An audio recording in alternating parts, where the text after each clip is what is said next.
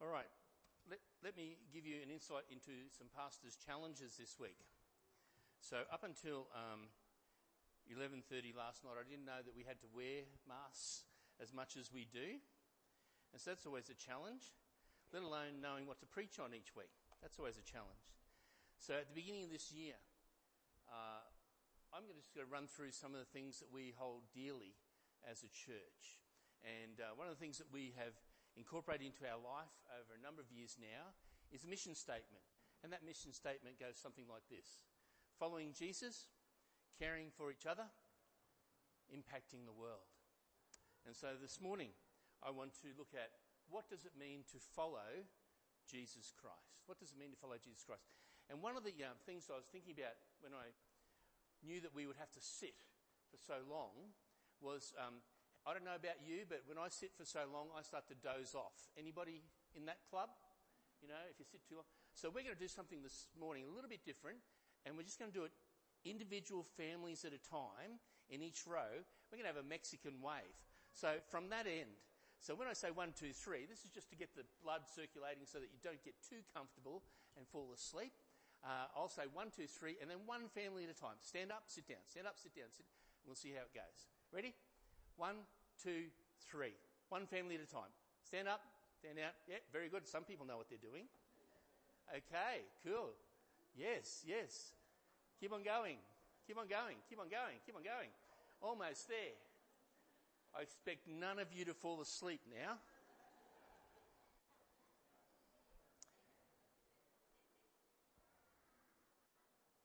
We have this incredible privilege of knowing Jesus as Lord and Saviour. And I don't know that, what that means for you. But every day I wake up and I think, this is amazing. In that I know the God of the universe he listens to me. I hear his voice. I choose to follow him every day. I don't know what that means for you, but for me, I'm staggered by that. And in fact, the passage we're going to look at this morning in Matthew chapter 4, verses 18 to 22, is a time when Jesus asked his disciples to follow him. So he, he wanted them to follow him. And he's still asking today. He still wants us to follow him today. So read along with me this passage in Matthew chapter 4. And this is what it says from verse 18. As Jesus was walking beside the Sea of Galilee, he saw two brothers, Simon called Peter and his brother Andrew. They were casting a net into the lake, for they were fishermen. Come follow me, Jesus said, and I will make you fishers of men. At once they left their nets and followed him. Going from, on from there, he saw two other brothers, James the son of Zebedee and his brother John. They were in a boat with their father Zebedee, preparing their nets. Preparing the nets. Jesus called them, and immediately they left the boat and their father and followed him. That's a fairly well-known passage, isn't it? Fairly well-known passage. Let's pray. Father, this is a familiar story. We've heard it before, and we ask that you'll speak into our hearts and minds something new if we need it. Remind us of something that's true if we need that. But motivate us, Lord, I pray, to follow you. I ask this in Jesus' name. Amen. When Jesus called Peter and Andrew and James and John to follow him, they became his disciples. Why do you think that was? What did he want to do with them. He said, Come and follow me, I'll make you fishers of men. Now, Jewish uh, culture of the time, when a teacher of the law or a rabbi said, Come and follow me, that was a privilege to be following the teacher, to be following the rabbi.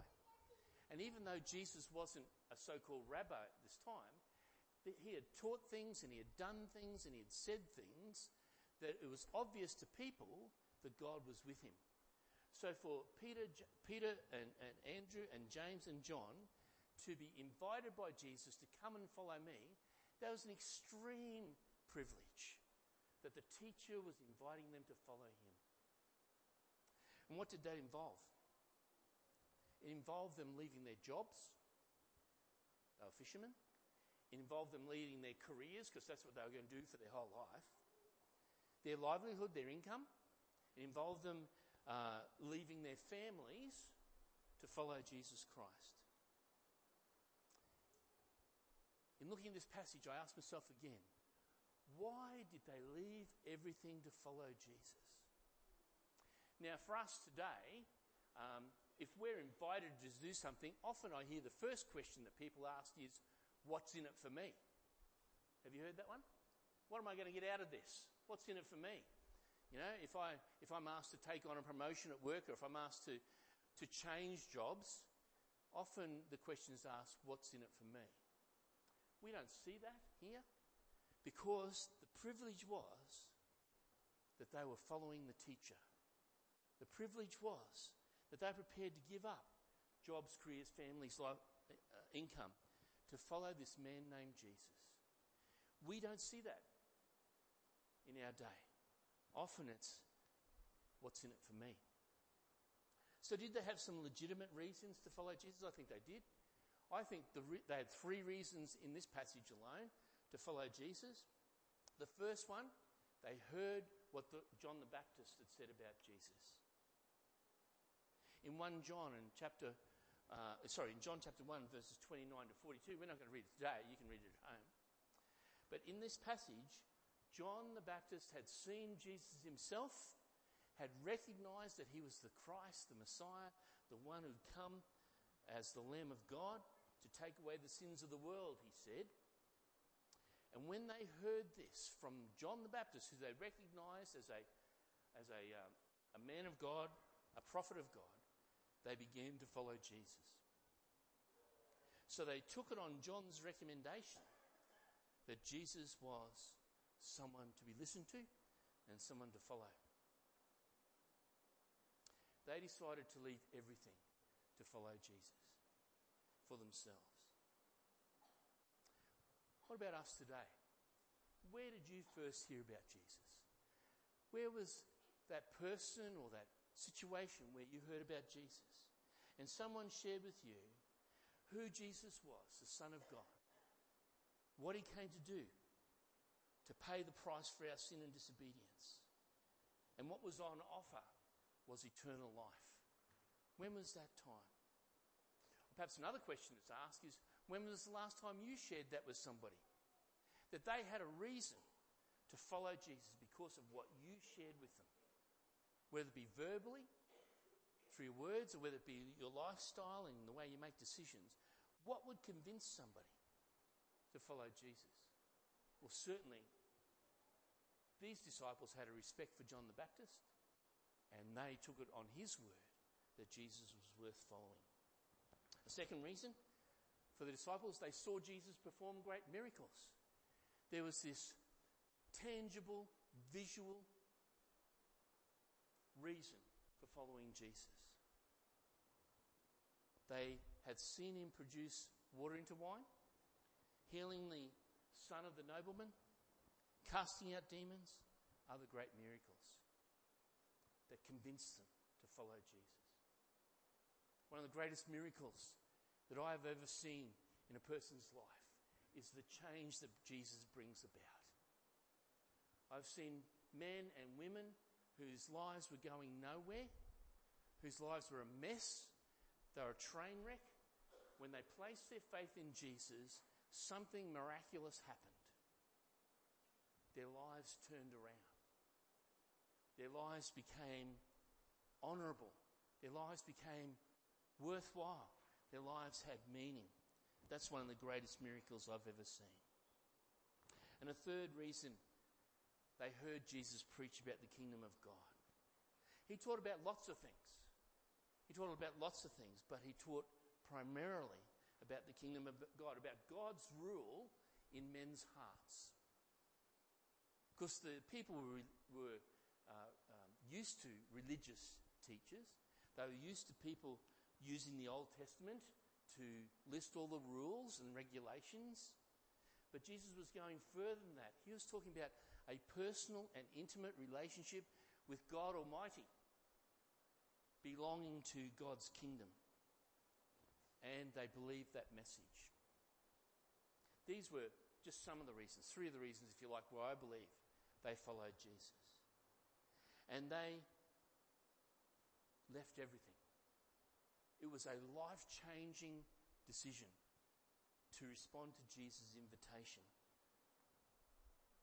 to follow him. Now, sometimes Jesus will call us to follow him right where we are. Sometimes he will say, I want you to follow me and stay where you are and do what you're doing for me. He may not ask us to leave our job. He may not ask us to leave our livelihood or our family or to go to a place where we haven't grown up, but He may. I believe Jesus often asks us to stay in our career, our job, our life situation, to follow Him. What does that mean? It means you can be a school teacher and follow Jesus. Do you agree? You can be a secretary and follow Jesus. You can be a garbage collector and follow Jesus. And that might be where he wants you to be for him. But if that's the case, if you know that to be true, then you better be the best garbage collector for Jesus ever. That's what he requires of us. He requires that commitment to follow Jesus, to follow him. He does require us, require us to leave some things behind. And I think, if you're like me, when I read this list first off, I thought, I don't want any of these things in my life. Let me read the list out to you pride, hate, bitterness, dishonesty, greed, immorality, doubt, unforgiveness, drunkenness, excessive anger, witchcraft, stubbornness, bad, bad attitudes, unequally yoked relationships. There are some things that God wants us to leave behind. There are some things that Jesus wants us to leave behind. Because none of these things bring honor and glory to Him. But there are some things that He wants us to hang on to tightly. Hebrews 12 reminds us of this. Therefore, since we are surrounded by such a great cloud of witnesses, let us throw off everything that hinders and the sin that so easily entangles and let us run with perseverance the race marked before us. That's what it means to leave some of these things behind. That's what it means to leave these uh, past life things behind. To throw off everything that hinders us so we might run the race. And the verse goes on in verse 2 to say, Let us fix our eyes on Jesus. You know this verse, don't you? The author and perfecter of our faith, who for the joy set before him endured the cross scorning its shame, and sat down at the right hand of the throne of God. Jesus went through us for that. We remembered that this morning in the communion time. He doesn't want any trappings to hang on. He doesn't want any baggage to hang on to our lives. He wants us to cast off that stuff that's going to hold us back so we might fix our eyes on Him for what lies ahead. Paul writes in, in Philippians, Brothers, I do not consider myself yet to have taken hold of it. So he knew it was a lifelong journey, a lifelong struggle of casting off those things, focusing on Jesus. But one thing I do, he said, forgetting what is behind and straining toward what is ahead, I press on toward the goal to win the prize for which God has called me heavenward, heavenward in Christ Jesus. He wanted that full salvation that was on offer. He wanted to do that. So most of the things I've said this morning, you would, I've seen some nod, on me nodding heads, and that you would agree with that. But how do we actually follow Christ? And that's the essence of the message this morning. How do I follow Christ? And you might like to take some notes. If not, you can ask me for my notes and I'll give you a photocopy. But the thing, the first thing that we have to do is put Jesus first. He has to have first place in your life before anything. What does that mean? It means before our job, before our career, before our family, before our livelihood, before our friends, before your husband or your wife or your girlfriend or your boyfriend. Jesus has to have first place. You know what Matthew chapter 6 verse 33 says? Seek first the kingdom of God and his righteousness, and all these things will be added to you. He's not asking us to give up those things. He's saying, make sure Jesus is first priority, first place. The second thing we need to do if we want to follow Jesus, and we've already heard that this morning from Julie, is to obey the Lord according to his word. 1 Samuel chapter 15 verse 22 says obedience is better than sacrifice. That attitude of obedience is better than any actions you might take. And in Acts chapter 5 verse 29, 29 it says, we ought to obey God rather than men. So it's this act of obedience. We need to meditate on His Word. We need to study God's Word. We need to take God's Word in, and then we need to do it in 2 Timothy chapter 2 and verse 15 it says, Paul writes to Timothy, study to show yourself approved, approved before God, a workman, not needing to be ashamed, rightly dividing the word of truth. So we need to obey the Lord through his word. Live daily for the Lord. We need to live daily for God. To follow Christ, we need to say, Lord, this is your day. I want to walk with you in it. 2 Corinthians chapter 5 and verse 15 says this. And to that he died for all, that they which live should not live for themselves, but for him who died for them and rose again. So we need to live daily for the Lord. Is that the question you ask at the, at the beginning of the day? What do you want me to do today, Lord? Like we might have jobs that we need to fulfill and we know what's required of that job, but what do you want me to do in that job today for you, Lord? I want to live for you. What do you think the next L might be? Oh, that's the answer for everything, isn't it? It is, actually. We need to love the Lord with all our heart. We need to do what Jesus said in verse in Matthew 22 and verse 37 he says, "Love the Lord with all your heart, with all your soul, with all your mind." And he goes on to say, the second greatest commandment is to love your neighbor as yourself. So we need to love the Lord. What does it mean to love the Lord? If you love something, you enjoy doing it, don't you? If you love someone, you enjoy being with them and talking with them and listening to them. Exactly the same. If you love the Lord, you love being with Him. You enjoy being with the Lord. You enjoy hearing His word. Perhaps you enjoy sitting still. I don't know about you, but when we go for a drive, uh, Cheryl and I don't talk. I know miracles still happen, especially when I don't talk. Miracles still happen. But some of the best times that we've spent together have been those times of silence driving around the countryside, just knowing that we're there with each other. And that's what Jesus wants for us. He wants us to know that He's there for us, we're there for Him, and that we are there to love him.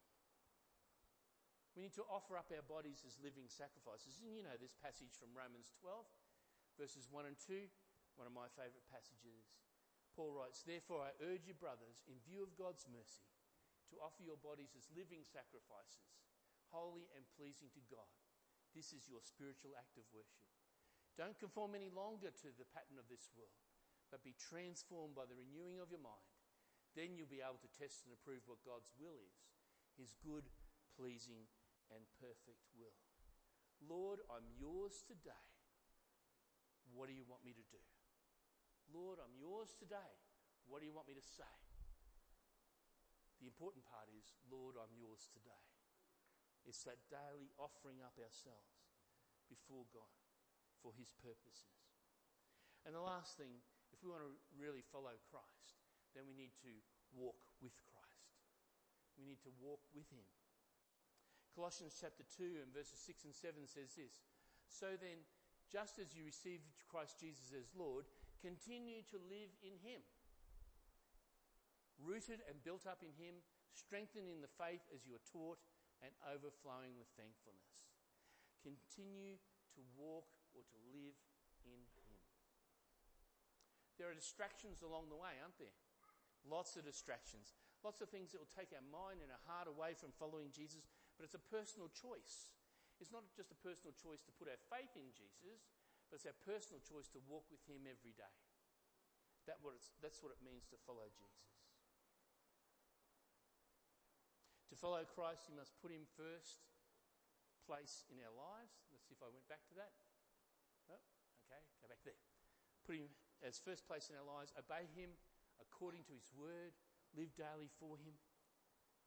Love the Lord with all your heart. Offer up your bodies as a sacrifice in His service and walk daily with Him.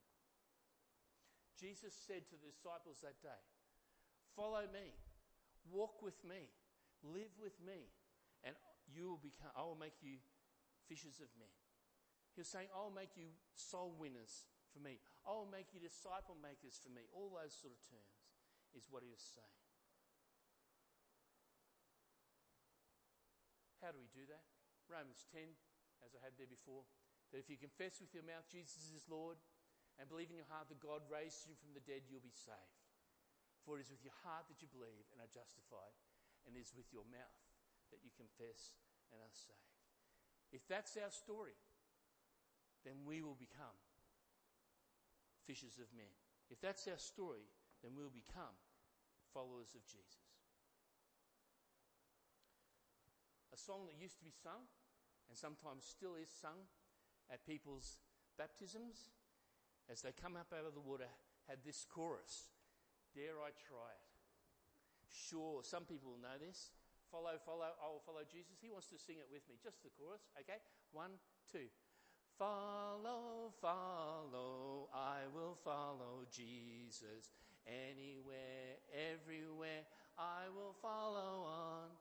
Follow, follow, I will follow Jesus. Everywhere he leads me, I will follow on. And there's a whole song that talks about when we are in the valley, when we're on the mountains, we will follow Jesus. Anywhere, everywhere, we will follow him. And if that's true for you, then there's purpose in following Jesus. It's not just a walk in the park with Jesus.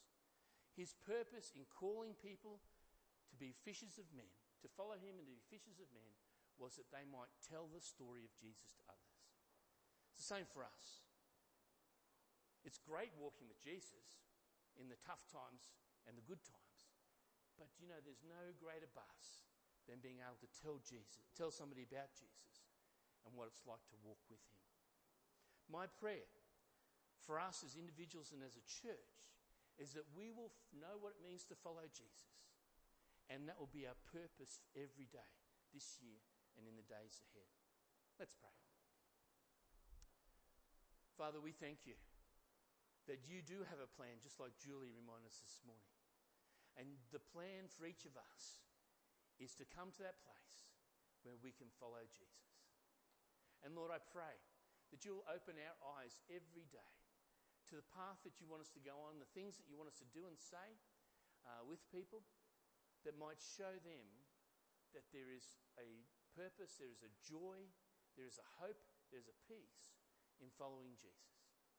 Father, may we have the privilege of introducing people to Jesus and to helping them to be his disciples, to be his followers in this year ahead. And we ask this in Jesus' name and for your glory.